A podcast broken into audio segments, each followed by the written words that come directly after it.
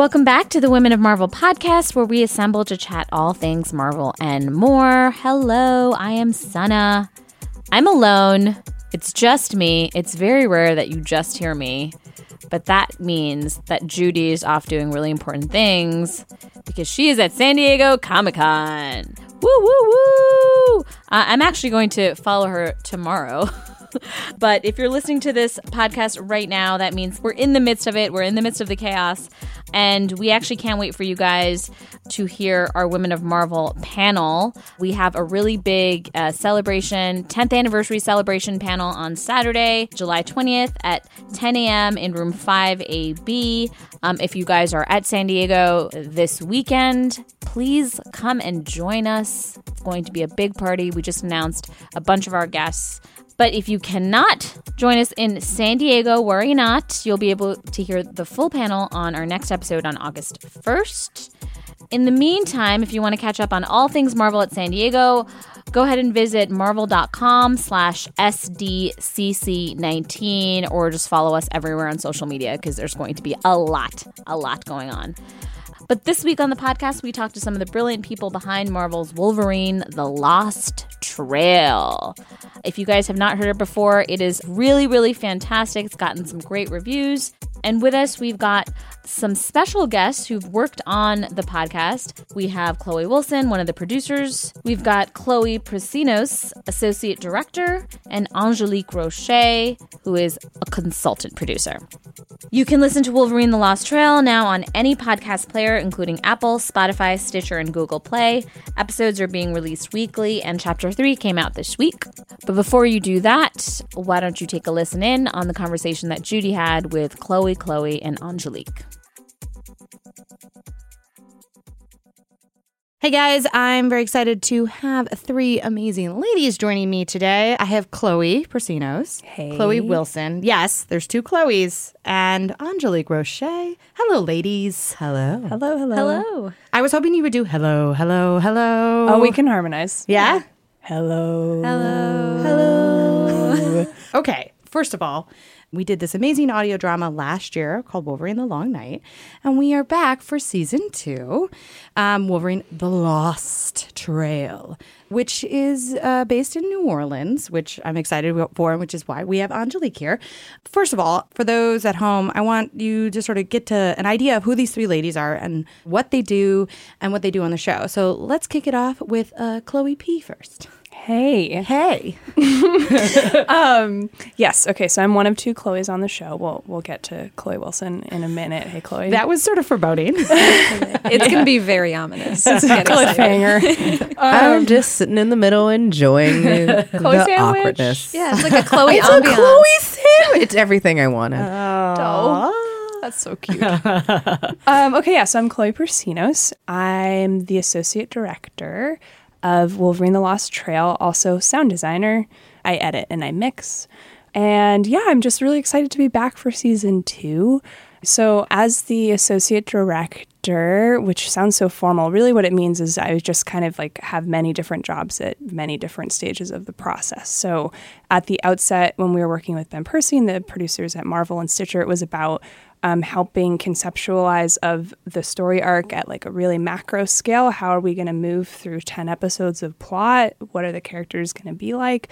Uh, and then planning for production and being on set and directing alongside Brendan Baker, directing actors. I don't know who gave me this job, but I feel so lucky to have it. And then now uh, in post production, um, I'm sound designing and world building and helping bring these really complicated sequences that take place out in the bayou, but were recorded in a studio. I'm helping conceptualize how to erase the studio and bring the bayou to life. Yeah, one of the amazing things about both season one and now season two is that you guys have this like as you're listening it, you feel like you're in a world where there's sounds and they feel like close and they feel far away and Totally. they, they like when you hear like a car it drives toward you, it's pretty phenomenal. So Oh, that's uh, so it's pretty a nice. magical experience. I also think it was very scary. Oh, so scary. you can't cover your eyes when you're listening to a podcast. no, you can't. I cover my eyes when scary things happen in the movies, so what if you if you covered your eyes in this podcast? Would it be then more scarier? maybe. More scarier. That's not English, but that's fine. I So said it. scary. So scary. I'm pretty sure it would be more scarier. I'm- I'm- I'm- I think you. you. were right the Thank first you. time. I feel fine with it. Yeah, no consensus. The Chloes agree. Thanks. Well, as long as the Chloe's agree, then we're all good. We got to get like cool stamps, just like Chloe approved. Oh. Chloe approved. Yeah. Well, we'll do it at the same time too, like one, two, three, and just match it. It's got to be like a solid stamp. Yeah. Like it makes like a solid metal clanking noise. We're very mm-hmm. solid. There we go. Well, speaking about the other Chloe, so That's me. Chloe, you're the producer on it. Talk a little bit about what that means. So I was previously the associate producer for season one, Wolverine: The Long Night, and so I've been full-on producer for this season, which has been a lot of fun. The difference there is that I get to work a little more hands-on with everything. The best way I think to summarize what a producer does, and I'm going to borrow a little bit from Chloe Prasinos here, is that I do a little bit of everything. Um, I give notes on everything. I'm involved at every stage of the process. But the overarching view is that I think a producer is best when they're making sure a project is made on time, on budget, and just generally made well. And so that manifests in a lot of different ways, uh, in a lot of different environments, whether it's on set or giving notes or just working at a script. Essentially, being a producer means that you are making sure everything is made on time, under budget, and just generally made well. And that manifests in a lot of different environments and ways, and you get to work with a lot of different people. So, like Chloe Prasinos, I've been involved in every stage, albeit a little bit more of a bird's eye view than Chloe has had. Yeah, I feel like trying to explain to people what producers does is a very vague idea because you know we're the first on set, the last on set, the f- the first in pre pro, the last in post. Mm-hmm. So what I, how I explain to my parents is I just manage the budget.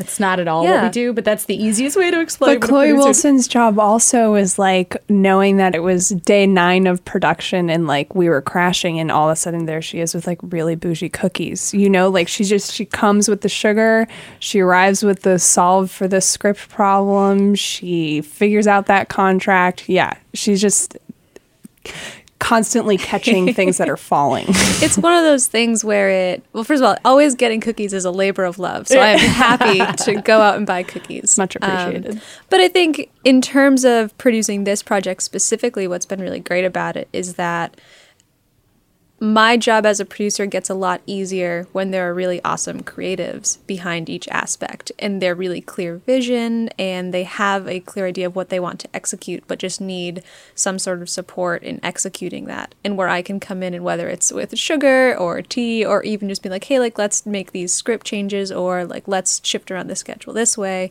it is so much easier when you have like a great team to work with yeah. So Angelique, you're actually joining uh, this season as a consultant producer. Yep, I am. To talk a little bit about New Orleans, Yeah, Louisiana. It's, uh, it's it's been really interesting. It's it's not my first time doing producing. It is my first time doing fiction um production and I was really excited to come in and be a consulting producer because that again is a phrase that is very vague.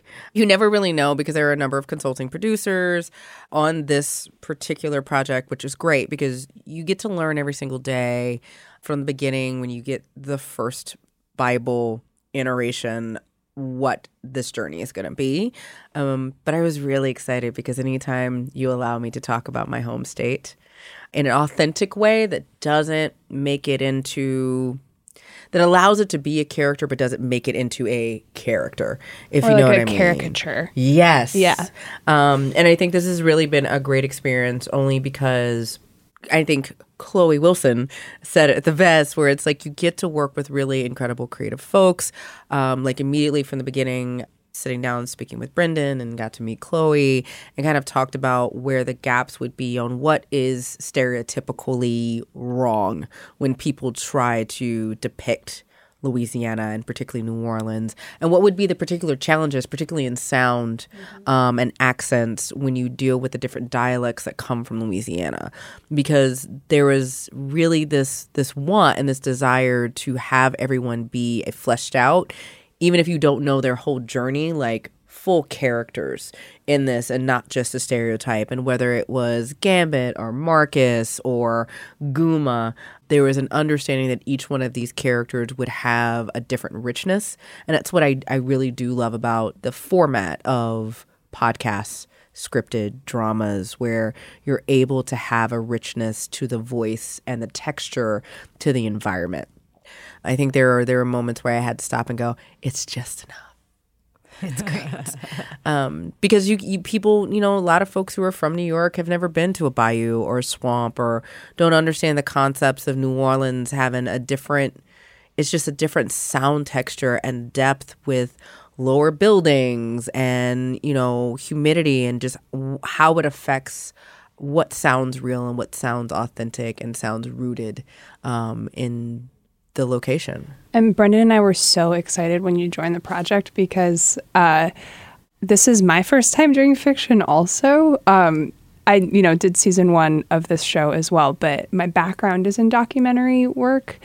I had never like done an audio play or delved into the Marvel Comics universe before this. So when we learned you'd be on the project, I was so relieved because I think because our background is both in documentary narratives, we just like really didn't want it to feel fake. Like we knew it was going to be a made up story, but having you there to help guide the process and make sure that the depiction felt accurate and authentic was just so important. And you've done such a good job. Thank you. I mean, it's fun. Yeah. Get to talk about home it's so interesting because the success of season one, which is sort of like this Alaskan wilderness, the snow, the cold, like you sort of felt that a little bit in that small, quiet town.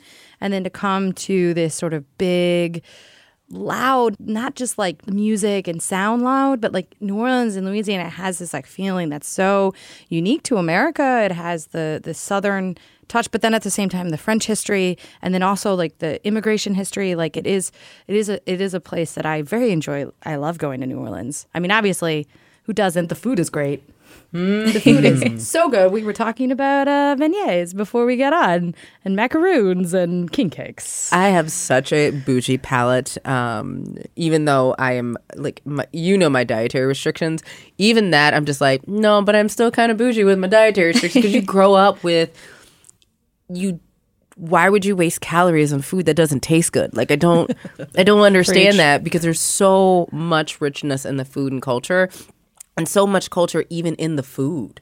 Like why we have these certain plants, why we use these certain spices, which culture brought it into New Orleans because New Orleans is French and Spanish and Italian and Irish and Caribbean and it's so it yeah, no, food. Mm. Sorry. What's really fun about listening to you talk about New Orleans is that the more you talk about it, you might be hearing it, people. Um, her accent comes out a little yeah, more yeah. the more she goes, and it's great. It's really fun because by the end of this, I hope you're like full on in it because I think. Yeah. well, I think it was even like what in the one of the first meetings. Yeah, it was the Brooklyn. We were sitting on the roof of the Brooklyn office, and we were all talking. And I noticed by the end of it, it was very different vocal Angelique. You looked the same, but he sounded very different, and it was it great. It's fun. So thick. It's the best. That was the thing, and I and I hate to say it because you watch and you listen to so many things where folks try to fake an accent.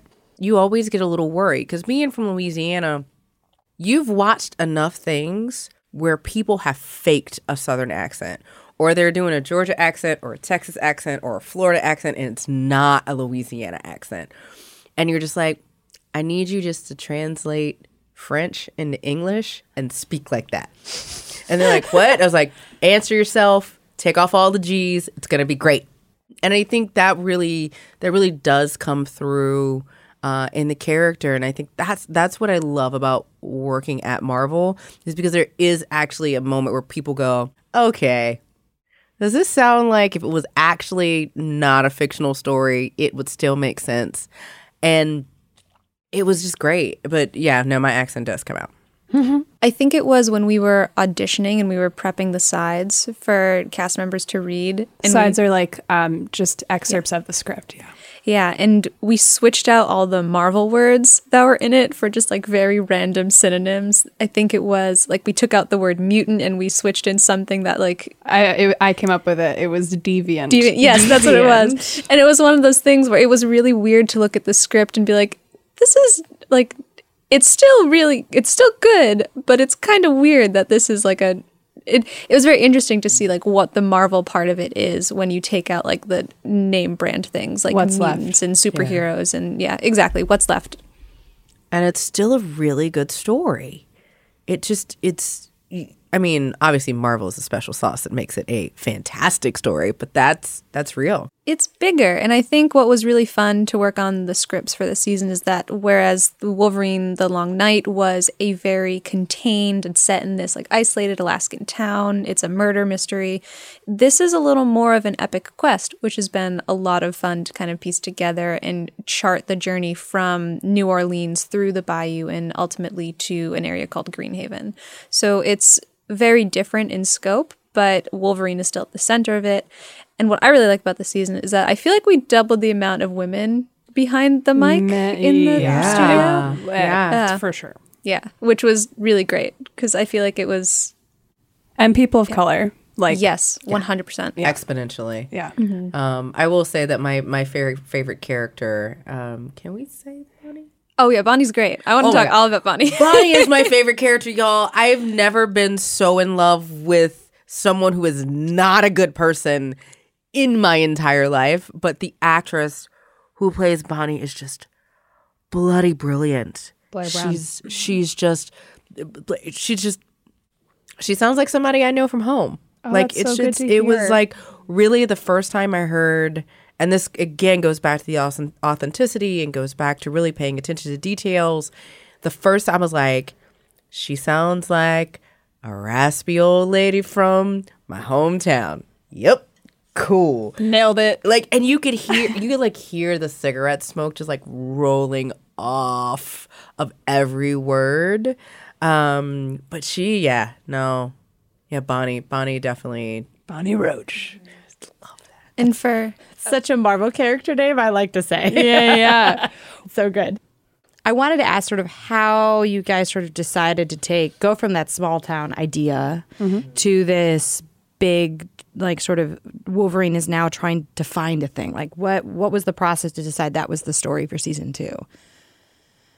Uh, well, I'm not the writer, so uh, you know that was Ben Percy's inspiration, right, Chloe? That was Yeah, I think it came from a mix of a few things specifically to go to New Orleans this season.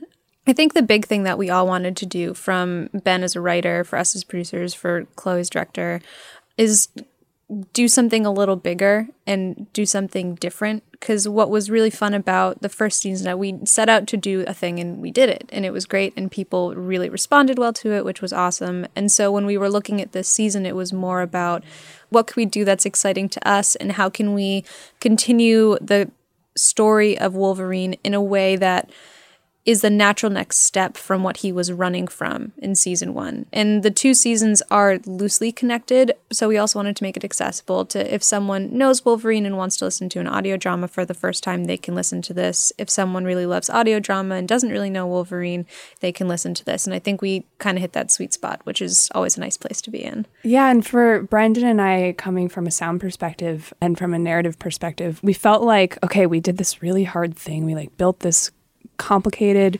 3D sound environment for the first season, but it was like a crime procedural kind of. So, like, you know, most of the scenes are just like a few people in a house or, you know, like on the path to finding Wolverine. And so, once we had that kind of under our belts, the question we were asking was like, how can we push the form? How can we do more with this than we did last season? And I think, like, to your point, New Orleans is just like a much richer, chaotic, beautiful like intricate sound environment. Um, so setting it there was so exciting to us because it was such a design opportunity. But also the the narrative I think is just like a lot more complicated. It's way more character driven.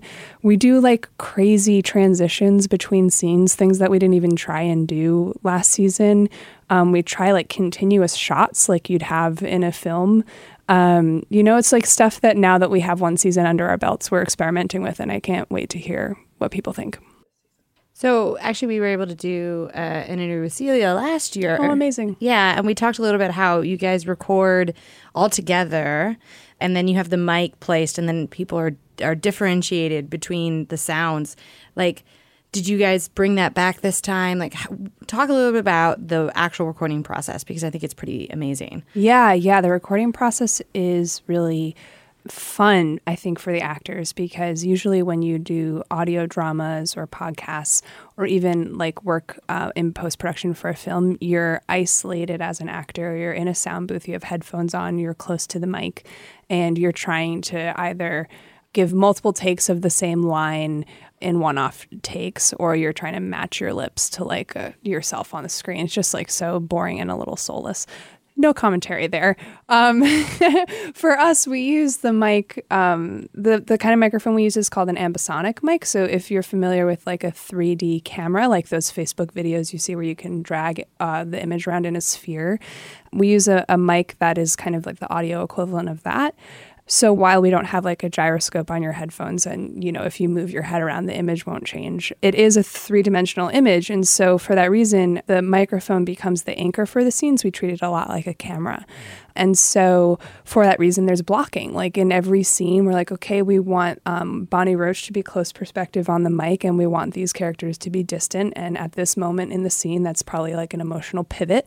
We want you to change places or whatever. Like there was blocking that we prepared for each scene, and it's a 10 episode series, so there's a lot going on. Um, and so I would love for listeners to to try and like notice where certain characters tend to appear in the sound field and how they move around because that's something we we put a lot of attention to.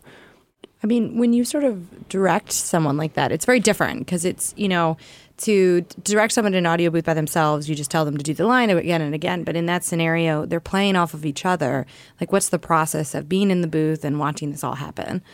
So the process like of directing, yeah. yeah. Um, you know what we try and do, just kind of as like uh, the crazy. Uh, we were talking about the craziness of production, like our checklist when we're directing is we want to get a few clean takes of the scene and then once we have a few of those down that's where we can start to let the actors experiment and where we can also start to experiment ourselves um, but the process is like i i, I listen really closely um, and i think for me, what it's about is listening to how the performance makes me feel and noticing where uh, I want to feel differently at certain moments than that performance is making me feel, if that makes sense. So, what quality of scary do we want from Bonnie Roach at what moment? How like crazy scary is she? How clear eyed, like psycho crazy is she? How um, menacing, how, you know, like it's just kind of like fine tuning the emotional dynamics of the way a, a scene feels. And so uh, you come up with creative ways to ask for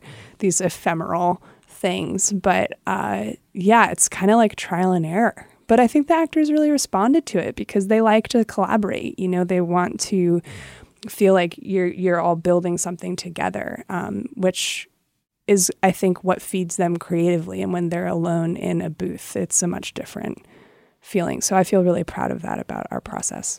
I mean, I think they enjoy it too. From from the the loose uh, of the of the different actors from season one that I talked to, like they just really enjoyed the process because it makes it allows them to be more of actors. Yeah. Than than uh, than I know all about talking to a mic by myself. Yeah, so yeah, yeah. I can imagine how it can be maybe almost frustrating. Um, but also, I mean, still fun because you get to like play with it. But yeah, that's cool. Yeah. So speaking of so many more people, uh, so Chloe, you know, you stepped up from associate producer to producer on this role, and we talked a little bit about what that means. But like, how many more challenges was season two? You're bringing a bigger sort of cast. You've got more producers. You got now you've got consultants. What was the mantle of stepping from associate to producer? The hokiest thing I say whenever I'm working on like Marvel projects is that storytelling is a team sport. And I think that that was definitely true here because it, when you're producing something, you're simultaneously in a leadership role, but at the same time, your goal is really just to get the team to the finish line and do whatever you can, be any kind of support you can. And you can't have a strong team without a lot of strong team members. So, whereas when I was an associate producer in season one, it was a lot of kind of hopping onto tasks that were already being taken care of. And whereas with this one, it was a lot more initiative and a lot more kind of being proactive and looking ahead and even calling out isn't the right phrase, but highlighting points that might be an issue down the road or like it's, hey, like here's a solution we can address sooner as opposed to later. Some of the challenges that came from this season weren't necessarily because I was a producer this time as opposed to an associate producer last time. It was more, I think, the scope of what we wanted to do this season was a lot bigger. Because we were talking about how New Orleans, it sounds so incredibly different. And one of the ways to bring it to life as successfully as you can is focusing on the details. Because ultimately, like Chloe, you and Brendan, I think it's 210 tracks right now in the finale episode. Yeah. Yeah, it's like that's all detail. That's the thing. And you look at it and it's like, oh, like that's what the soundscape is. The general soundscape is like, no, but it's 210 individual details. And that I'm still generalizing because each track has so many things in it.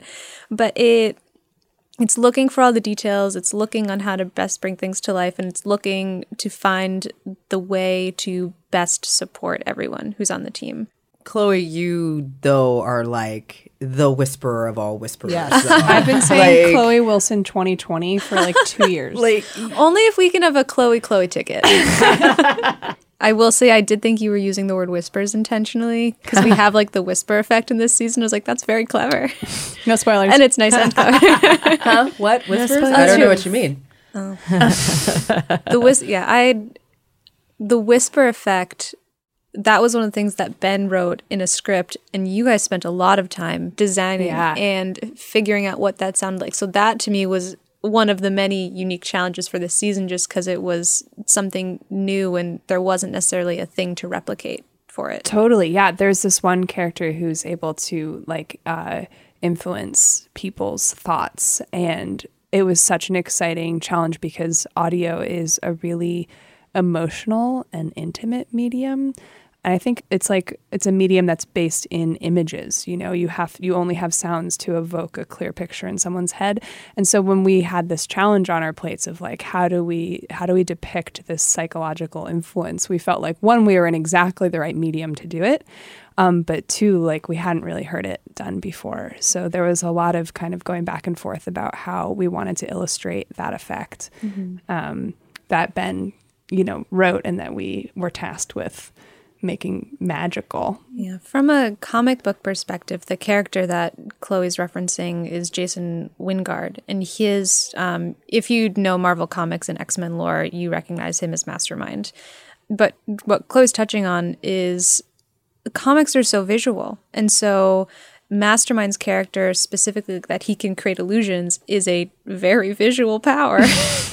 so it's one of those things that you the fact I am not at all surprised that Chloe and Brendan were able to bring it to life, but it's one of those things where it's not only a unique challenge for audio at all, but it's even a unique Marvel challenge in the sense that when you have a physical comic book, it's a story, but it's also words and pictures, and you're essentially taking half of that away.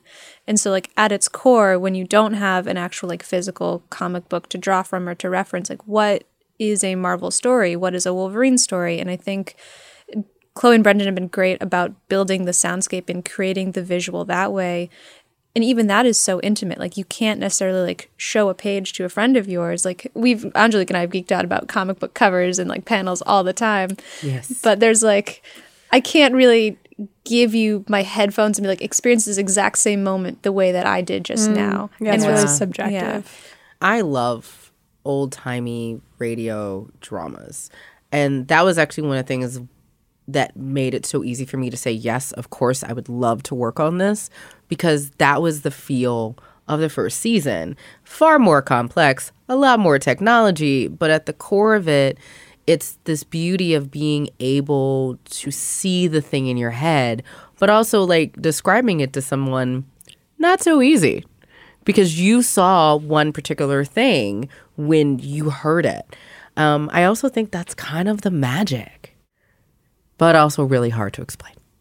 No, I think you're right. It's one of those things where it's it's nice to be in a spot where it's hard to explain but easy to feel. And I think mm. that is something that again, like I can't design a soundscape. Like I give Chloe and Brendan all the credit in the world for doing that, which is very cool. Thanks. Yeah. I've learned a lot on these projects about how to do that, how to make you feel a certain type of way at a certain type of moment. Well, those are like the best challenges on a set is to have something that you're like, how do I do this? How do I get it done And maybe the time that I need to get it done? Or the Maybe. budget as the producer, you maybe don't think about that, but that's how I think about life. Um, No, but then, I, I do think about that. but then when you come out of it and you've gotten you've done the thing you're like oh i did that and so then you're like okay cool so what's the next challenge maybe it's a harder challenge maybe it's an easier challenge but you know that you can do it because you did the previous challenge After a long nap. Yes. Yeah. M- maybe some like tea. Yeah. maybe a cuddle with your cat. There's a joke in there about Wolverine, the long nap, and I'm just what if wolverine was a cat? They're cuddle. Well i mean wolverine has claws and cats have claws? See? See? There we go. We did it. I connected it. One thing that I think is really cool about season two, um, as the like resident non Marvel educated human uh, in the room, uh, is that in season one, uh, Logan is like really off stage. Uh, the whole season is about like how do we figure out who's doing these things in Burns, Alaska, but I mean, you know, it's Logan. Um, they're trying to find Logan. But the effect of that is that he's like off stage a lot, which I think is such a bold and strong choice for the first season of a of a Wolverine audio drama. But, you know, this season he's on like center stage. And that was another challenge, like how we hadn't put our minds on like sustaining his character and like the energy of his character and how he would respond to one moment or another, which Richard Armitage, who depicts Logan, did such a good job of. But just like placing Logan at the center of the story was another challenge. How do we make sure that that fans feel satisfied and that we're doing the character justice? You know, from a sound design perspective, we really wanted to make sure that it felt exciting. I mean, there's a level of sort of a challenge there, right? Because Wolverine and Logan is, is a character that has existed in the Marvel Universe for a long time, and there's a lot of fans behind him. So you want to obviously ring true to this character, but also at the same time introduce new people mm-hmm. to this character that maybe they've only known in the movies or just like a flash of a character. But he is an incredibly, he has so much depth. He has so many terrible things that have happened to him Yeah. and him trying to deal with that and, and deal with his past. And I mean, obviously, having Richard at the helm is pretty phenomenal. So exciting.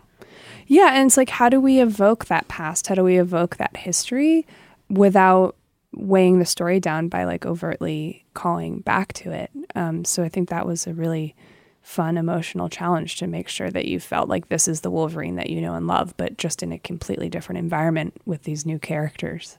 What was fun about this season is that we had mentioned that it was a lot more character driven and we were a lot more focused on character arcs as a result. And the more you focus on Wolverine's character and where he's been versus where he's going, you start to introduce more people into his life and into the story. So Maureen was a really great addition to bring in. Um, Gambit was so much fun to read. Um, anytime I would read Gambit's lines, like at my desk, I'd be like laughing to myself like a crazy person um, and just like geeking out.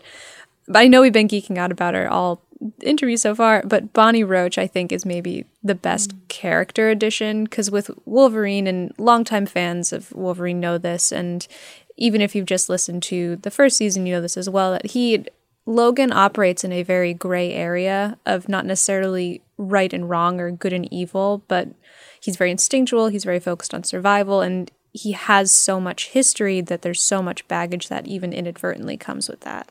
And I think Bonnie is such a fun contrast because she's just completely irredeemable, like in Oh, every yeah, way. absolutely. She's she's horrible. She's like the worst character, but Blair did such an amazing job of bringing her to light. And Blair is also the sweetest person alive. And it's just so much fun to hear. You were describing like the cigarette smoke rolling, and that's exactly it. I would, I would, I, am not gonna lie. I'd sit down and have a sweet tea with her just so I can learn her secrets, though, because this is a type of woman who has clearly survived a lot and wears those scars on her, like just literally on her chest. Yeah. and it's done so well. And I think she's she's such a great addition. From script to soundscape, all of these characters were crafted with such care from everyone. Um, Chloe Prasinos, Angelique Roche, Brendan, Ben, it, and also Jenny Radlett and Stephanie Kariuki from the Stitcher producer side were immensely helpful in bringing a lot of these character arcs and narratives to life. And I think what's interesting about this season is that yes, we've immersed ourselves so much in New Orleans, but we immersed ourselves so much in this group of people and you become very invested in all of them so quickly. It's like so crazy to me because uh, I kind of sometimes forget that another aspect of mine and Chloe Wilson's role was to cast this project in we did do that. collaboration with the That's team. totally right. And That is a thing that you did. I forget because it's kind of like the most fun part of the process. Well, there are lots of fun parts, but it's it's you know. Um, I'm really bad at celebrities too, so I constantly just have to Google. Like people are like, "Oh, what about this person?" And I, I have to see what they look like. I don't know who you're talking about. Um, but you know, when you write a character like Marcus, this um, 15 year old black kid from New Orleans, like from out like backwater of the city, like outer city, you know, that's like a really big script risk. Like, are you going to find a, an actor who can like do that character justice? Not just because the role is so specific, but because the role needs to be sustained by a really talented performer for 10 episodes. Like, that's a huge lift. And I feel so grateful that we found Rodney. Uh, Rodney does such a good job in this series, and he, the actor who portrays Marcus, and also like he he worked with a dialect consultant yes. uh, and that was another central worry of ours. You know, like he's not he's not from Louisiana. How do we how do we nail this? Because he is the character who's the stand-in for the city. You know, And he, I mean, he is the consistent character because it's funny because if you're in New York, it's Marcus Baptiste. If you're in New Orleans, it's Marcus Baptiste. Um, and it's it, it it it's such a simple difference, but also to sustain that simple difference on every single word is not easy.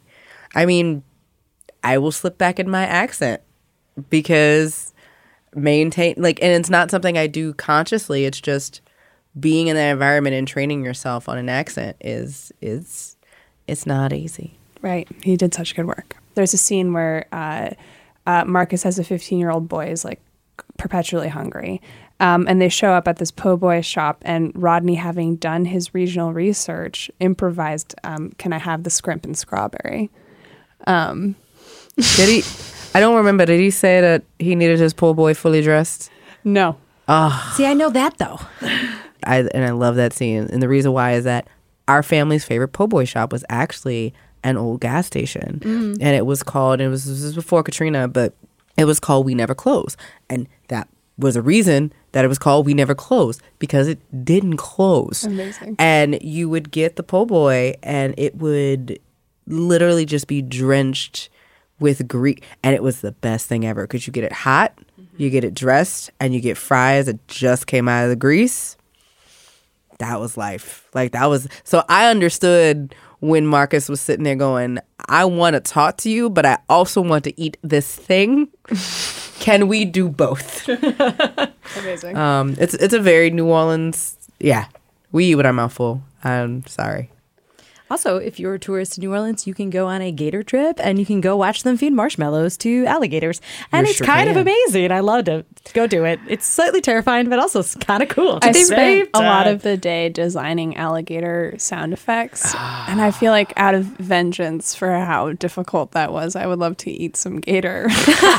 It's not Right an easy now. sound because they make sound without making sound. Well, they also sit there and sleep for uh, and don't Oh, yeah. do anything No, for like days. And then they do everything. And most of the sound they make is there's a growl and then it's indirect sound. So it's everything else that's happening that they're destroying around them. So it's the water, it's the depth of the water, it's the grass, it's the wood that might be nearby. slaps, the yeah. And and it, they themselves they growl, but it's a very guttural sound. And that's where there is like a level of fictionalizing that comes in. You know, we we evoke some sounds that uh, we need that might be not completely realistic in order to just clarify the image. You mean alligators don't go growl? yeah, but they will in our series. I- what I thought was the most informational part of that tour was driving through the neighborhoods of New Orleans that no longer exist, Yeah. um, that were devastated by Katrina, uh, and then and then seeing how people have built up their homes off the bayou substantially high because they were told that this was as high as they needed to go. I'm using quotations, but then J.K. Katrina devastated their homes. So I think that was super interesting. Um, when I would when I would go stay, I would stay in the Treme, which was another neighborhood devastated by Katrina. Yeah, and Treme, for those who don't know, is the oldest black neighborhood in New Orleans. Um, and there's actually Treme Museum there. The Mardi Gras Indians have a, a museum there, and it's it's literally one of the most historic neighborhoods um, in the country. I dare say. Um, because it existed um, more or less before the Louisiana Purchase, you know. So Well, And also they do. I don't know. If, I don't know if block party is the appropriate term. But Oh, second do- line? Yeah. They oh, do, Sunday they do a second line. Yeah. We would walk over there and just like watch, and it was so amazing. I mean, it- that's such a. a we we've talked a lot about New Orleans, but like the the the sound of Mm. that place is the thing that is the first and foremost. Like when you first were thinking of New Orleans, what was the first sound that like? What was the first sound, Angelique? You told them you were like, "This is the thing." Well, yeah. Well, and, and and I actually and I preface this by I said, okay, are we in the city? Are we not in the city? Are we on the east side of the city? Are we in the bayou? Because this is all going to change depending on what part of the city we were in. And you know, one of the things I, I did say is like, and if when you've listened to the first episode, you should go back and listen again. And you're by the bar, and I was like, there's gravel. They're going to be walking on gravel. This is by water. You're going to hear the water. And there's always going to be kind of this light sound of music. And just knowing what part of the city they wanted to start in, it changed the way I thought about what people would even be walking on and driving on because it shifts. Um, particularly if you're dealing with folks who are fishers or who do agricultural work and they're they're further outside the city. Whereas inside the city, and then the show does explore some places inside the city, you hear more of that click of the street if that makes sense. And it's always raining in New Orleans, so it's always wet somewhere in New Orleans. Um, and so I think definitely the first sound I kind of thought about just because we're we you know it ended up starting was a little bit outside of the city and understanding that the dynamics of what things would be constructed of would change. You know, whether the floor was going to be wooden or the floor was going to be tile changes the way it sounds. Totally. There's this one scene that I did a very early draft of and have iterated on since, uh, where obviously, you know, for Logan, Bourbon Street is a really stressful environment. Um, you know, it's really loud, it's really chaotic. There are cameras everywhere.